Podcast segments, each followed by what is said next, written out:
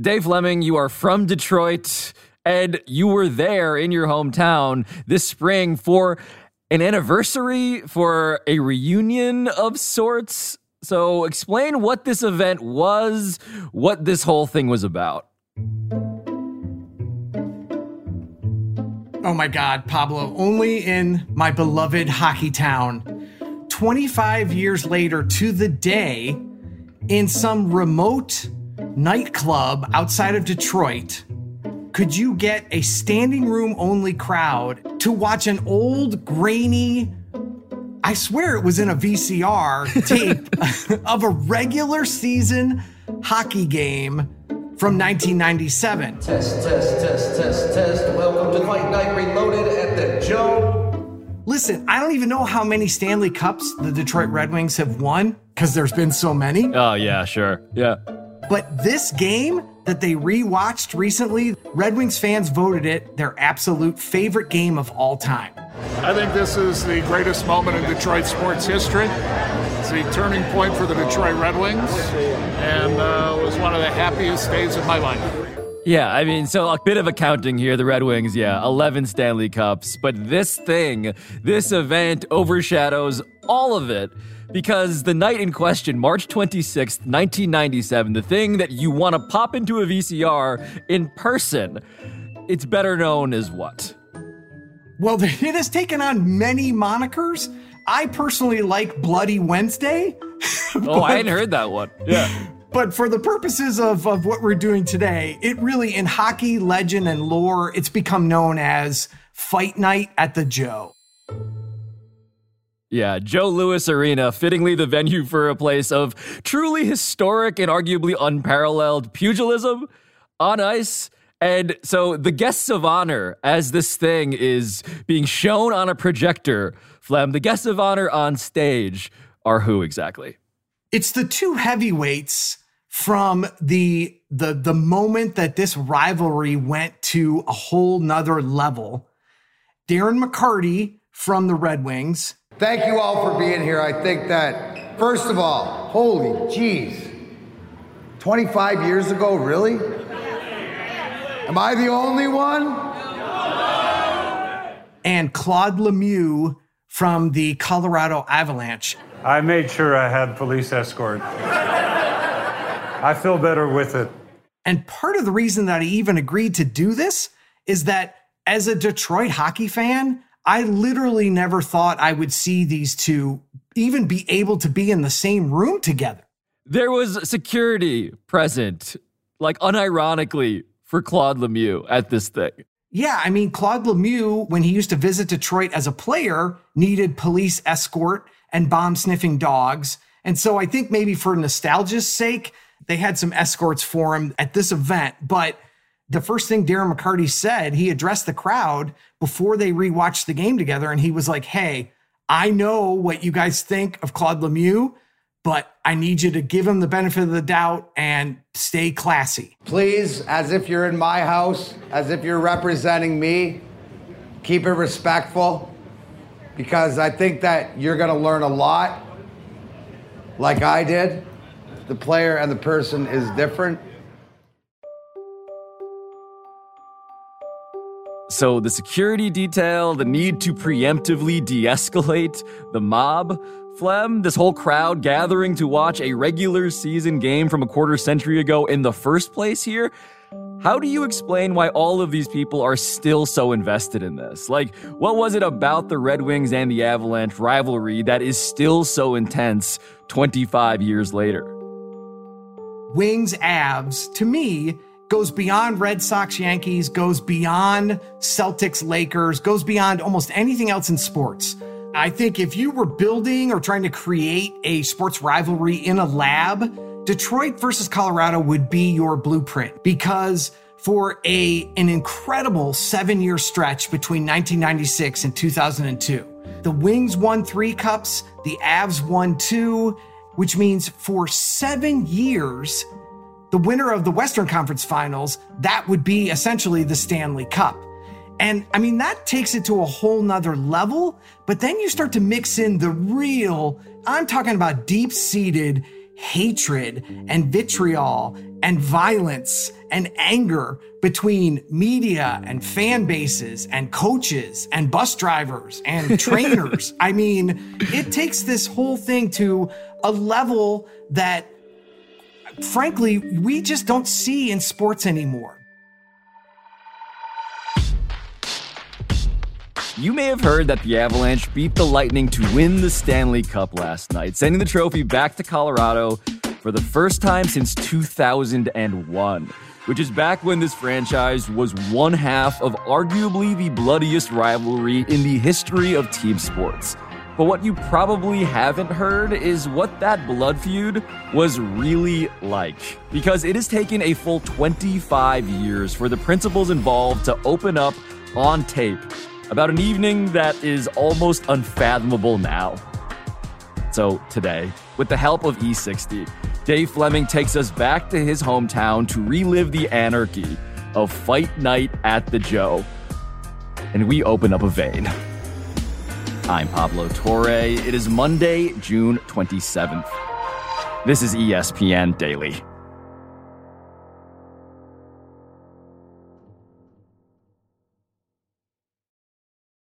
Passion, drive, and patience. The formula for winning championships is also what keeps your ride or die alive.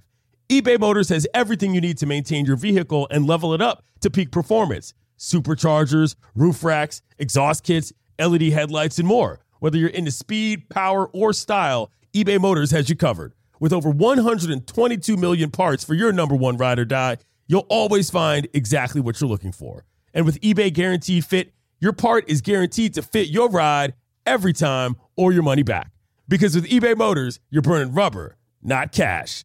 With all the parts you need at the prices you want, it's easy to make your car the MVP and bring home some huge wins. Keep your ride or die alive at ebaymotors.com. Eligible items only. Exclusions apply.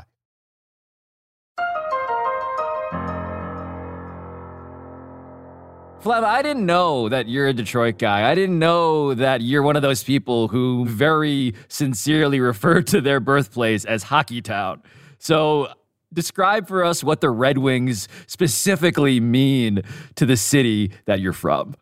Well, it's certainly not called Lionstown or Pistonsville. The best way to describe it is it's Bill's Mafia times a million. Mm. It's one of those perfect marriages between a town and a sport. The Red Wings are an original six team.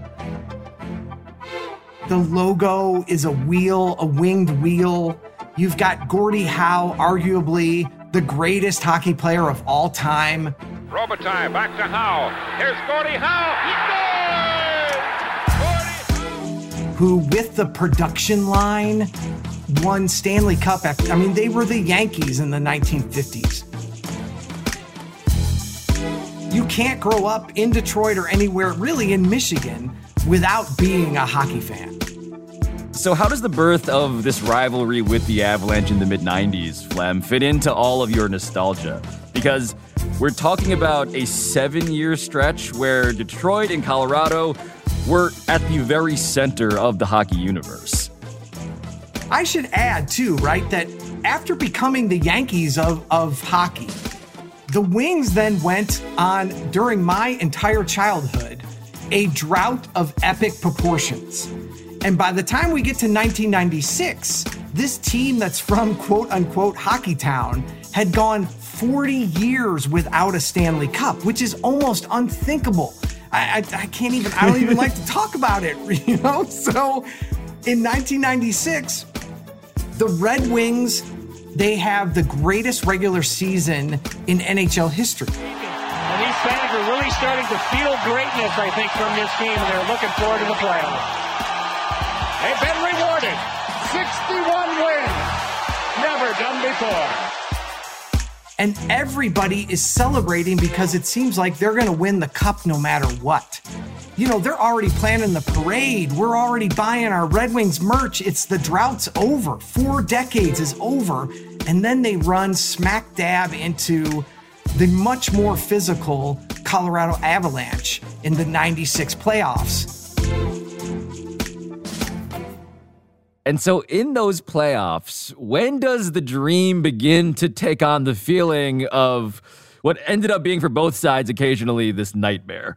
So the Wings had built a team that was always referred to as really pretty, but not gritty. They really got exposed when they bumped up against the Avs for the first time in the Western Conference Finals. They go down 2 games to nothing. Everyone is panicking. And really early in, I think, the first period of Game 3 in Denver, Colorado's Adam Foote goes into the corner from behind to kind of clean up Detroit's Slava Kozlov. And Kozlov senses that he's behind him, slips his check, and then sort of like in a WWE move, guides his face right into the glass. Kozlov, Larionov, and Primo on this line. Big hard hit on the far side as Adam Foote put the shot on, and he's down on the ice. Opening up a huge cut on Adam Foote's forehead that begins to bleed everywhere. It begins to bleed everywhere, and notably, and this is true to the era that we're here to relive, it was not called a penalty. No, no penalty whatsoever. And of course, Adam Foote comes back and scores a goal. But as he's being escorted off the ice, and they're worried about concussions, neck, stitching him up, Claude Lemieux skates over to the stretcher, leans down to Adam Foote and says, "Footy, I'm going to get him." Yeah, so look, Detroit ends up winning this game, Game 3, 6-4. It's the first win of the series. But what that promise involves, I mean, did he get him? Well, when Claude Lemieux says he's going to get him, Claude Lemieux is going to get him. And so literally later in the game, Claude Lemieux, without even trying to pretend or clean it up or make it look good, skates up from behind Kozlov and sucker punches him in the head. Guess who? Claude Lemieux. The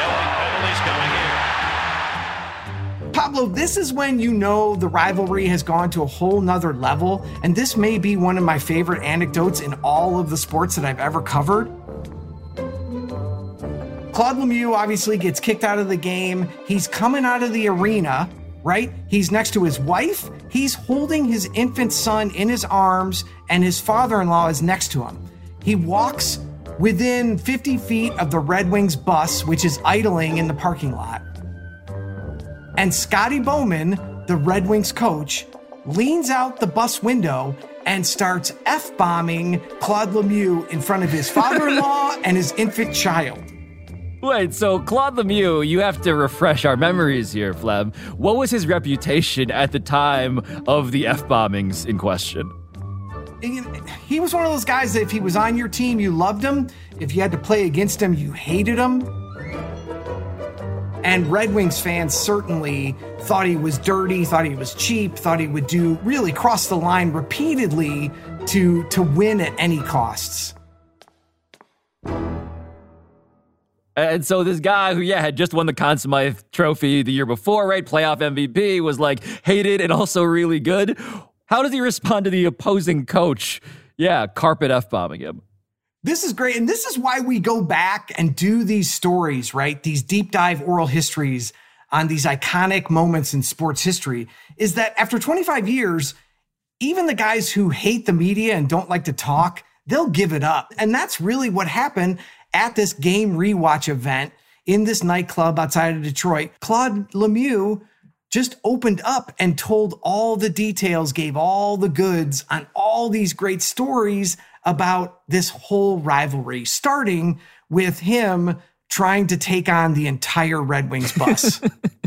I'm walking out of the building with my wife and our son, Brendan. He was a few months old at the time.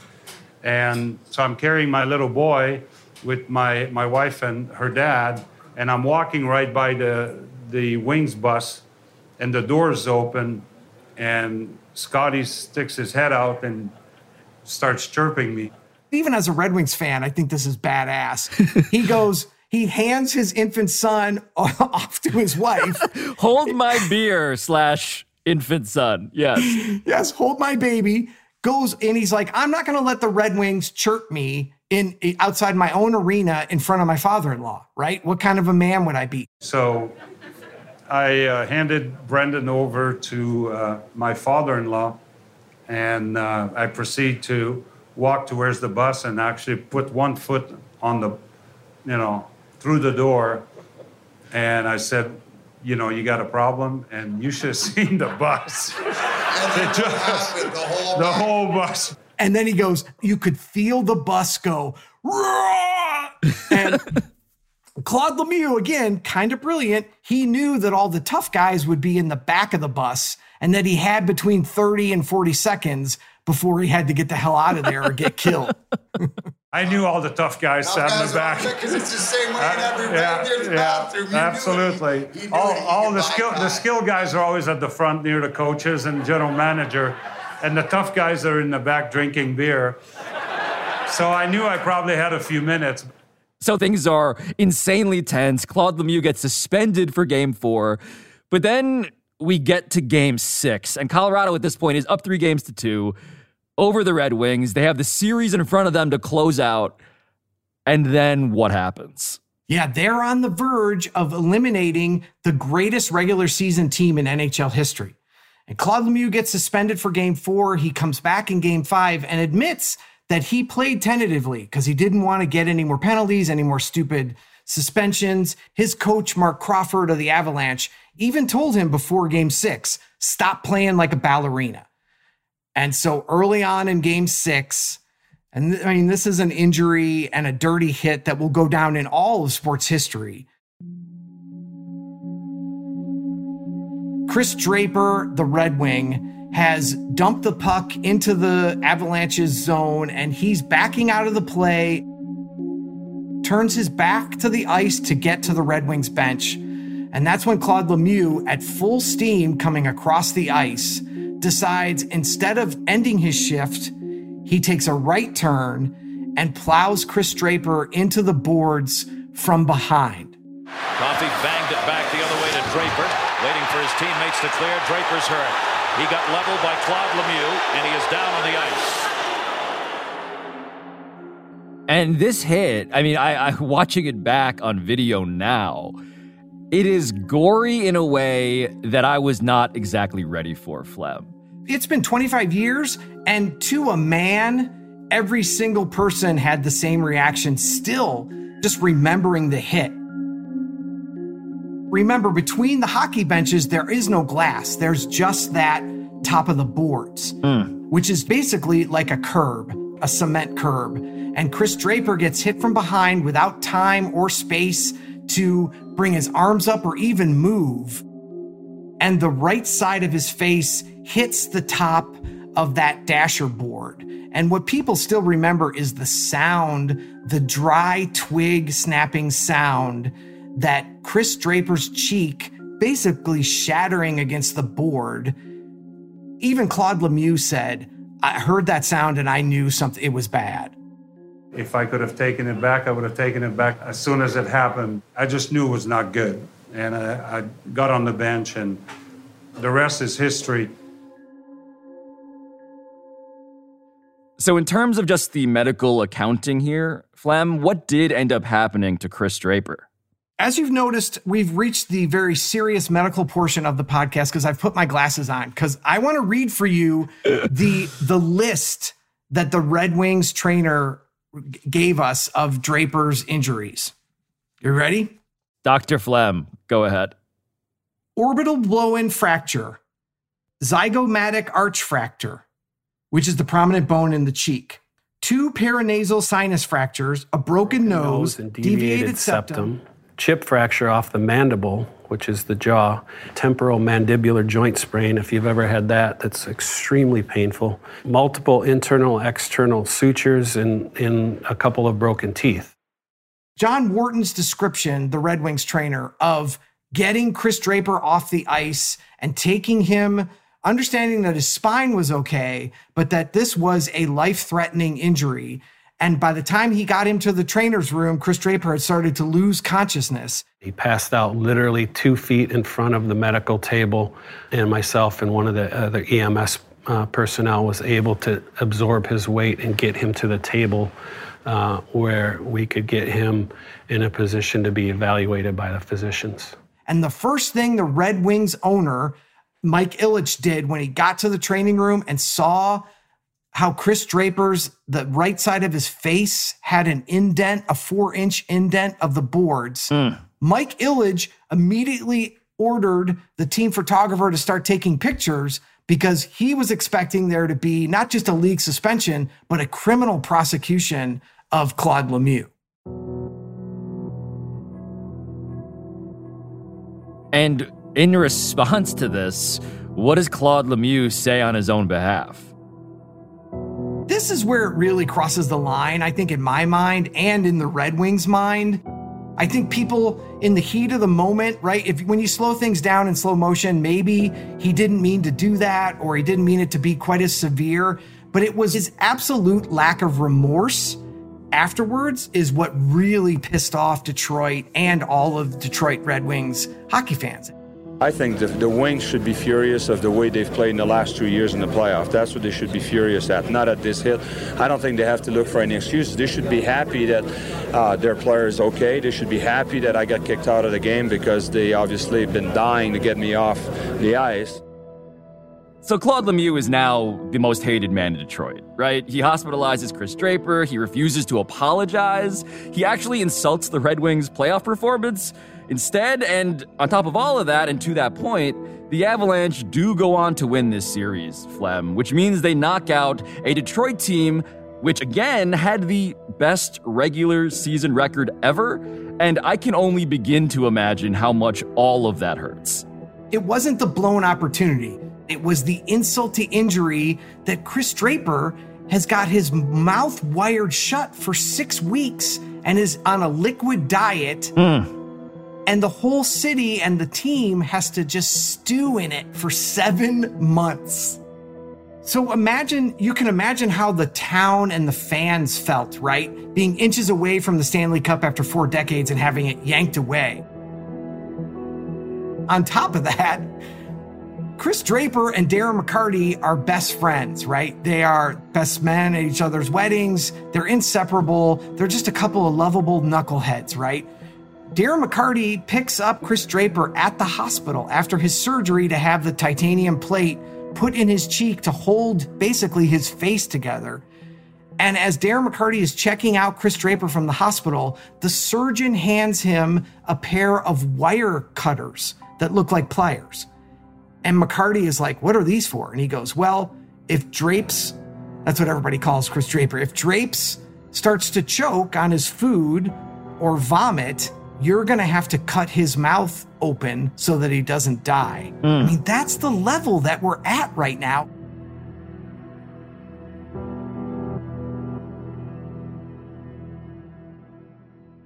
But, you know, after McCarty gets the pliers from the surgeon, the only thing that they ever say, the only exchange they ever have about the whole situation, McCarty turns to Drapes in the car and says, I got this.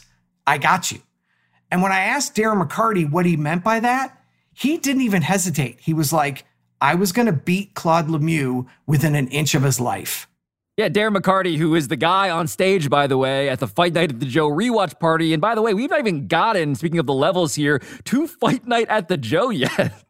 But Darren McCarty visually, Fleb, like, I'm not a hockey nerd like you are, but I see that guy and I'm like, yeah, don't want to encounter that guy in any alleyway, well lit or not. Yeah, I mean, you talk about just the quintessential Red Wing. Darren McCarty grew up 40 miles from Joe Louis Arena, dreaming of being a Red Wing, and basically fought his way to the NHL. And he's on a line, again, you can't get any more Motown than this. He's on a line with Drapes that's called the Grind Line. And like I said, they're best friends. They're just Beavis and Butthead. They're a couple of knuckleheads. And it's funny, they're called the Grind Line, which is basically the guys who do all the dirty work, right? They are the offensive linemen of hockey. But in Detroit, that was the highest compliment because what they realized was the high-flying Red Wings could score like crazy. They had Hall of Famers up and down their roster. They had Steve Yzerman, an icon, for their captain. Coffee shot, directed in front, score! What a shot by Steve Yzerman! But what they really lacked was what the Grind Line brought, which was that toughness and that grit and that we will literally do anything to win. And so it only elevated, this situation just elevated the Grind Line and players like Drapes and McCarty to a whole new iconic status in Detroit. Yeah, another one of my favorite recurring themes in this story, beyond there being levels of violence, is that people tend to keep their promises, Fleb. So when does this promise get fulfilled? Because these teams, as you had said earlier, they meet multiple times a year. And so the next season comes along, and it's the regular season, and are we getting the promise kept already, or how does this play out? No, I mean, if you are a Hollywood scriptwriter, right, you are just building the tension and building the tension because they face each other 4 times in the regular season. The first 2 times, Claude Lemieux is injured and doesn't play. The third time is in Colorado, where the Avs, it seems like they were keeping Lemieux and McCarty apart. Talk about building the tension. The Avs won all 3 games. So now it's been almost a year. It's been 300 days. And the Red Wings, who thought they were going to win all these cups, they got their ass kicked by the Avalanche, and they can't beat them. And that's the setting for March 26, 1997. All right, Flem, after the break, the puck drops on Fight Night at the Joe. Ding, ding!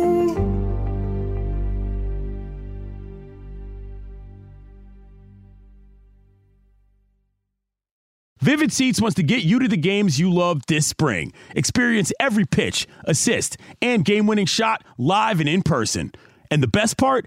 Each transaction is a step toward a free 11th ticket with Vivid Seats rewards. Score unbeatable perks like free tickets, surprise seat upgrades, and annual birthday deals. As the official ticketing partner of ESPN, Vivid Seats is offering you $20 off your first $200 ticket purchase with code DAILY. That's code DAILY. Visit vividseats.com or download the app today. Vivid Seats. Experience it live. Delicious meat, nutritious. In the snack that packs a real protein punch, Wonderful Pistachios, one of the highest protein nuts out there.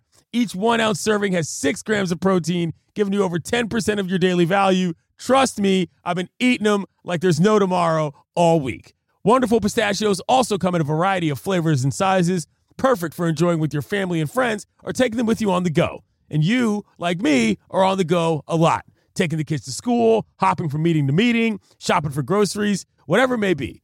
Well, the good news is not only are Wonderful Pistachios a complete protein providing all 9 essential amino acids, they're also great for all your adventures. So whether you're a pistachio purist who loves cracking open every nut or you prefer the convenience of no-shells pistachios, Wonderful Pistachios has got you covered. Grab Wonderful Pistachios and elevate your snack game today. Visit wonderfulpistachios.com to learn more. So March 26, 1997 has arrived, Flem, and this is the last meeting of the regular season. And it is at Joe Louis Arena in Detroit. And just take us back in time here. What's the atmosphere like as the puck is about to drop? It's just glorious, and it's unlike anything we experience in sports today.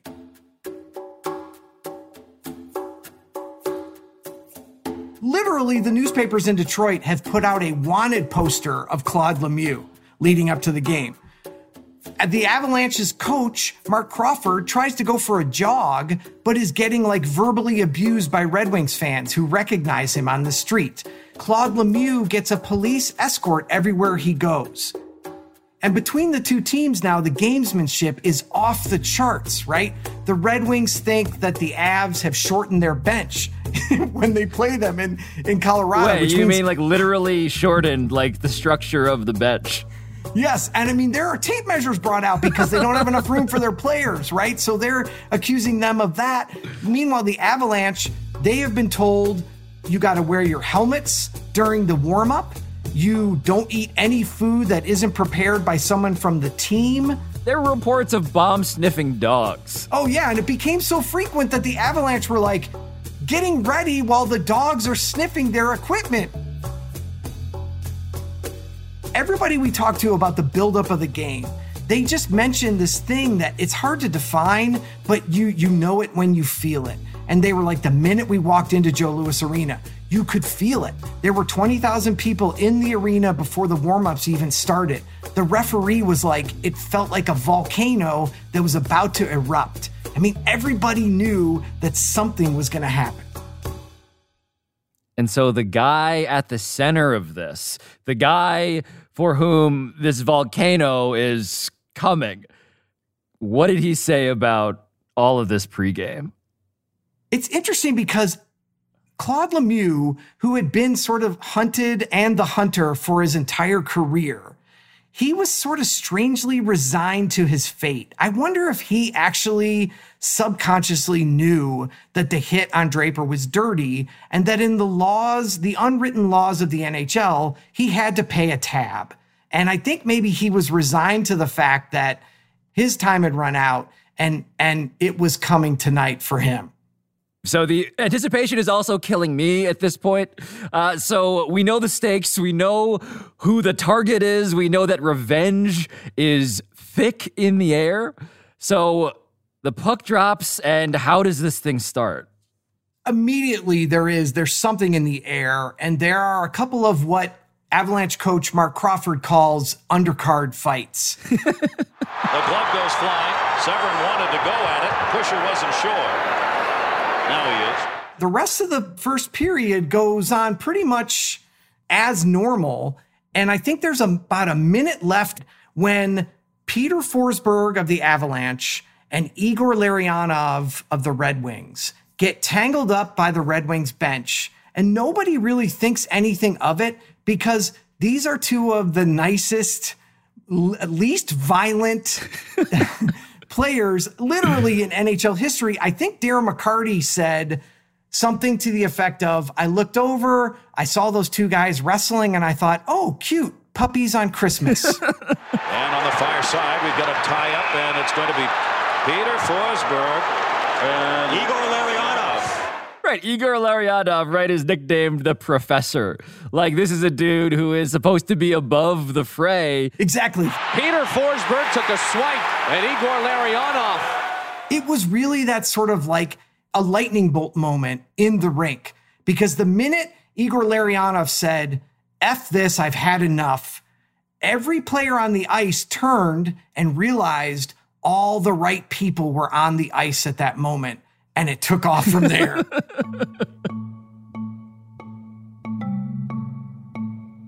So where does the free body diagram of this insane brawl, where does the perspective shoot to next?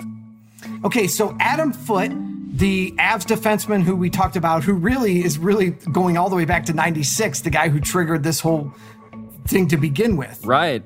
And, you know, it's interesting, when fights break out in the NHL, what players do is they pair up. Right? It's dance partners. You got to find a dance partner. Yes. Exactly. It's you talk about an unwritten rule. You pick the dance partner who's in your same weight class, right? You do not go and grab a superstar if you're on the grind line. So Adam Foote recognizes what's happening, and he immediately knows that McCarty wants a piece of Lemieux. He locks up Darren McCarty and is like, nope, not happening on my watch. Okay, so right at this moment where Adam Foote is trying to restrain Darren McCarty, this is where a fact gets reported that I had no idea about, and it sounds like nobody else had any idea about this either until you guys discovered it. This is one of those moments where you're like, they pay me to do this? It was so great as a Red Wings fan to finally understand why Brendan Shanahan, the Red Wings assistant captain, he's in Claude Lemieux's weight class. And with Darren McCarty tied up, it was always wondered why Brendan Shanahan didn't just go skate straight toward Claude Lemieux and take care of business on his own. But after 25 years, Brendan Shanahan revealed to the E60 crew that his deep, dark secret and the shame that he carried around for 25 years was that he had actually been teammates with Claude Lemieux in New Jersey. and kind of liked him, and they were good friends. You appreciated having him on your team. He was going to disrupt the other team. He was going to piss them off, but he had a big heart. I actually really like Claude Lemieux a lot. Claude Lemieux had actually named his son the son from earlier that he had to hand off before he went to go fight the entire Red Wings bus. Oh, my God. Claude Lemieux had named him Brendan in Shanahan's honor. So Brendan Shanahan went a quarter century not telling anybody this because he knew what it would suggest about his true loyalties. Right. But what really triggered the whole thing was Brendan Shanahan's split-second decision. Instead of fighting his friend Claude Lemieux, he's going to break Darren McCarty free from Adam Foote, and that's exactly what happens. And so Lemieux versus McCarty. Give us the blow-by-blow, Flem. What the hell happens at this point?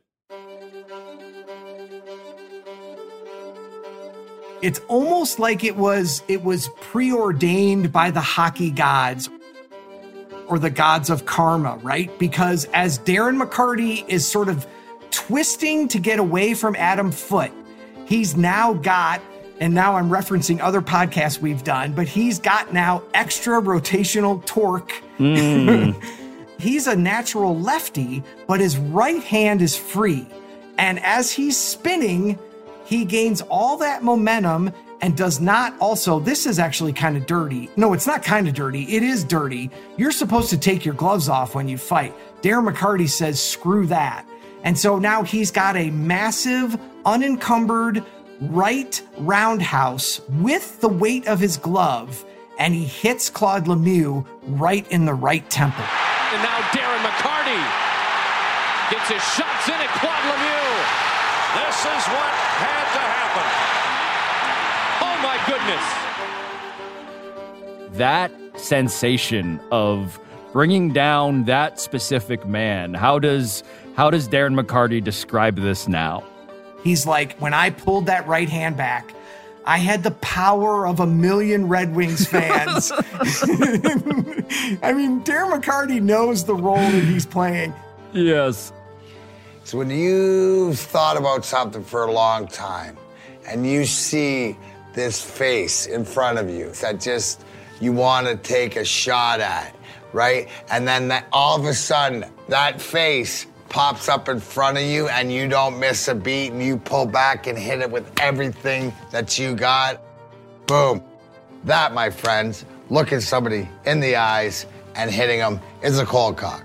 And it's really strange, too, if you watch the film of this, Claude Lemieux is kind of out of it. He's not engaged in the fight. He just seems to be like, give me my punishment and let's get on with it.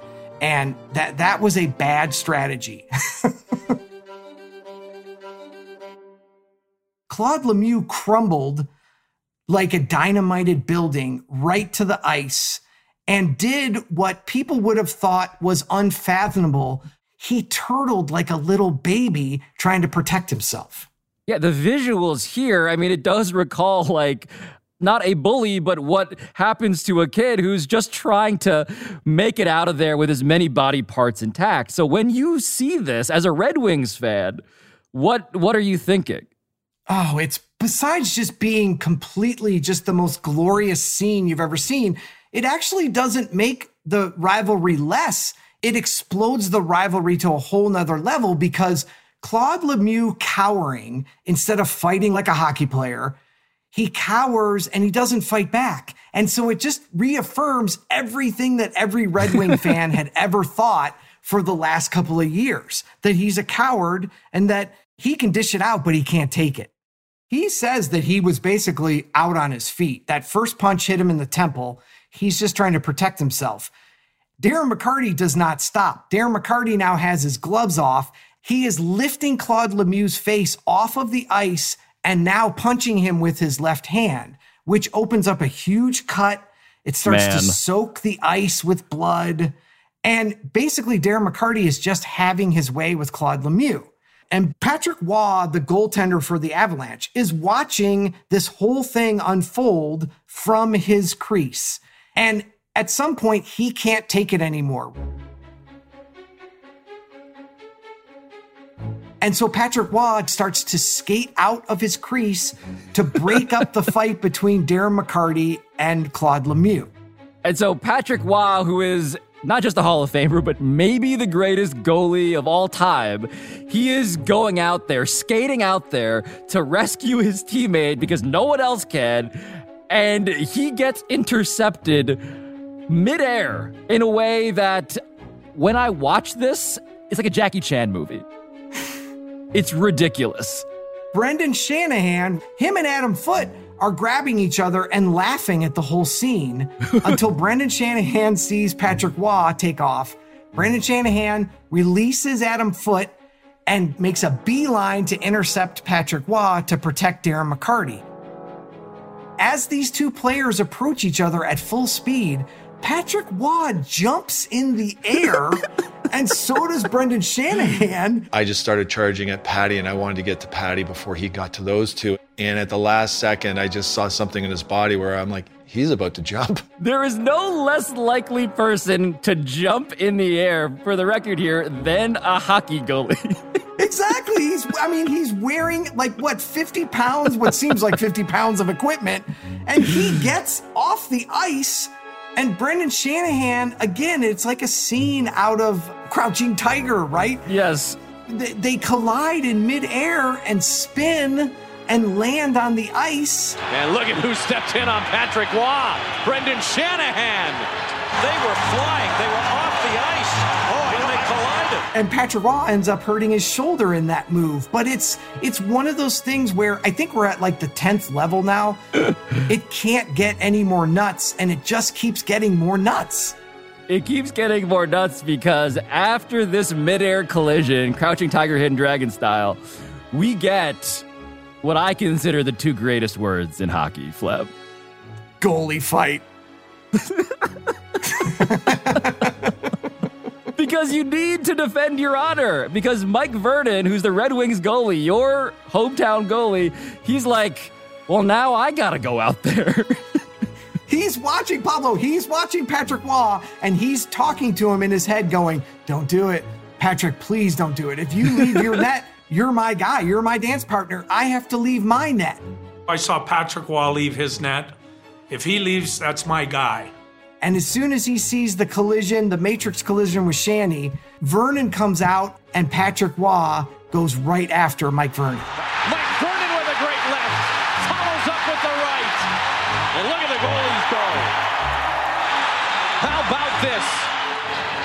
Welcome back to old-time hockey. So this is just a Renaissance painting at this point of limbs and bodies all crashing into each other. And it feels very important to note here that the first period has not ended yet, right? There have been 18 total penalties already, Flem, but there have also been exactly 0 ejections somehow. So how does the rest of the game go from there? Oh, yeah. Here's the thing. Talk about layers, right? They finally get to the intermission after the first period. The second period is 10 times more nuts, right? There's another, 78 penalty minutes and 5 more fights. And Pablo, at some point, personally, this was my favorite moment of Fight Night at the Joe. At some point, an Avalanche player has had all of his equipment on his upper body torn off, and he's fighting for several minutes shirtless while the DJ at Joe Louis Arena plays We Don't Have to Take Our Clothes Off to Have a Good Time. So as the arena DJ is serenading what is now just a zombie movie, how does this game end, Flem? Because I don't really know how this thing could possibly find a resolution befitting what preceded it.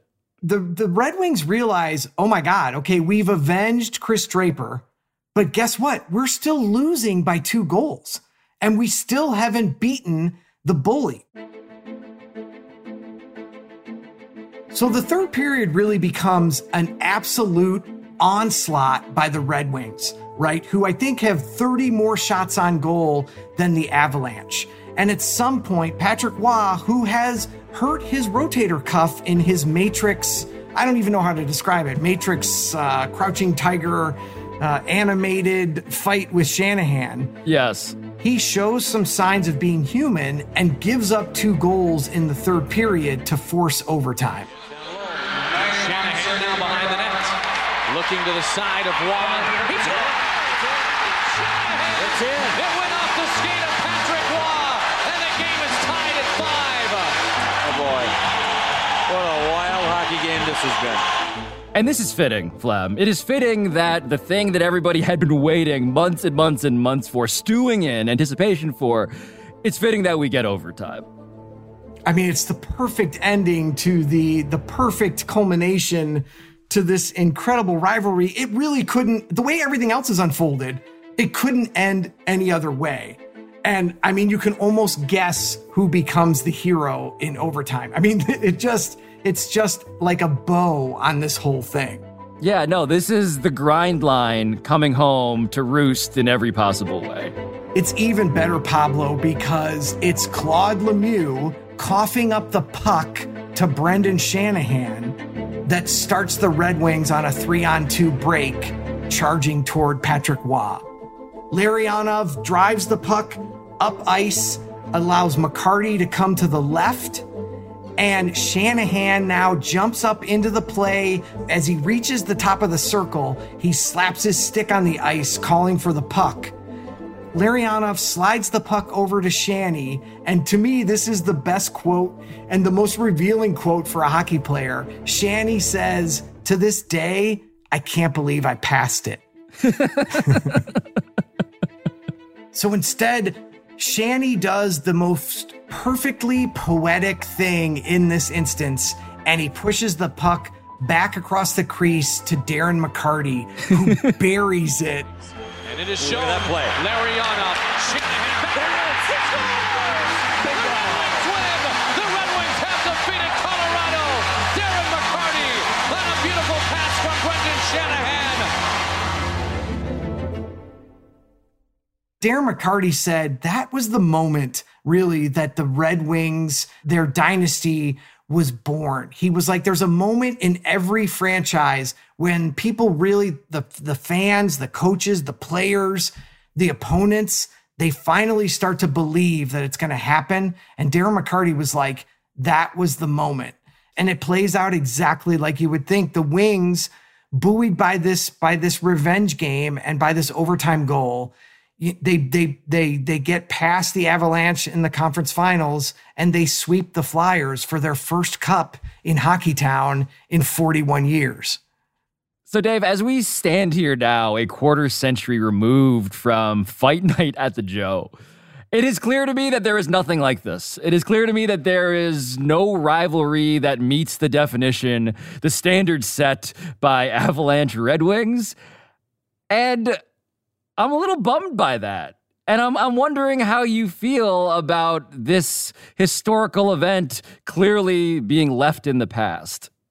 I'm with you, right? I want this to come back. Yeah, I want a reboot. Give me the movie franchise reboot. Absolutely. And the more that you talk to even just the fringe players in this story, everybody feels the same way. They can't wait for the Red Wings to get better again so that they can rekindle this rivalry with the Avalanche. Wait, so we started this whole conversation, I am reminded, with Claude Lemieux and Darren McCarty, the two opposite ends of this war, on stage together at this reunion, watching this thing together for the first time.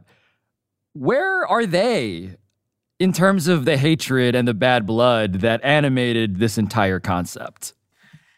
I think that they're okay. They've found some common ground. They can stand to be in the room with each other.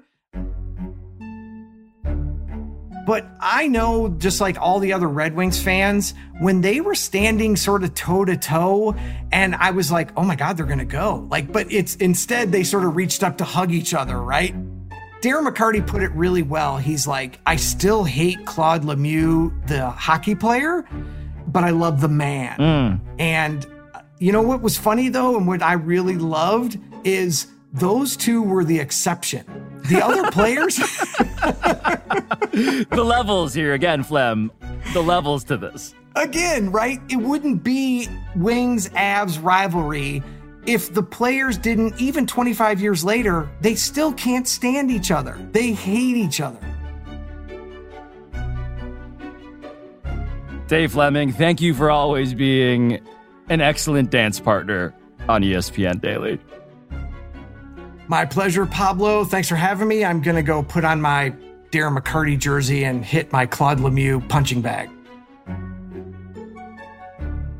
I'm Pablo Torre. This has been ESPN Daily, and the E60 special Unrivaled is streaming right now on ESPN+, or you can go watch it tonight at 8 p.m. Eastern on ESPN2. And yeah, I'll talk to you tomorrow.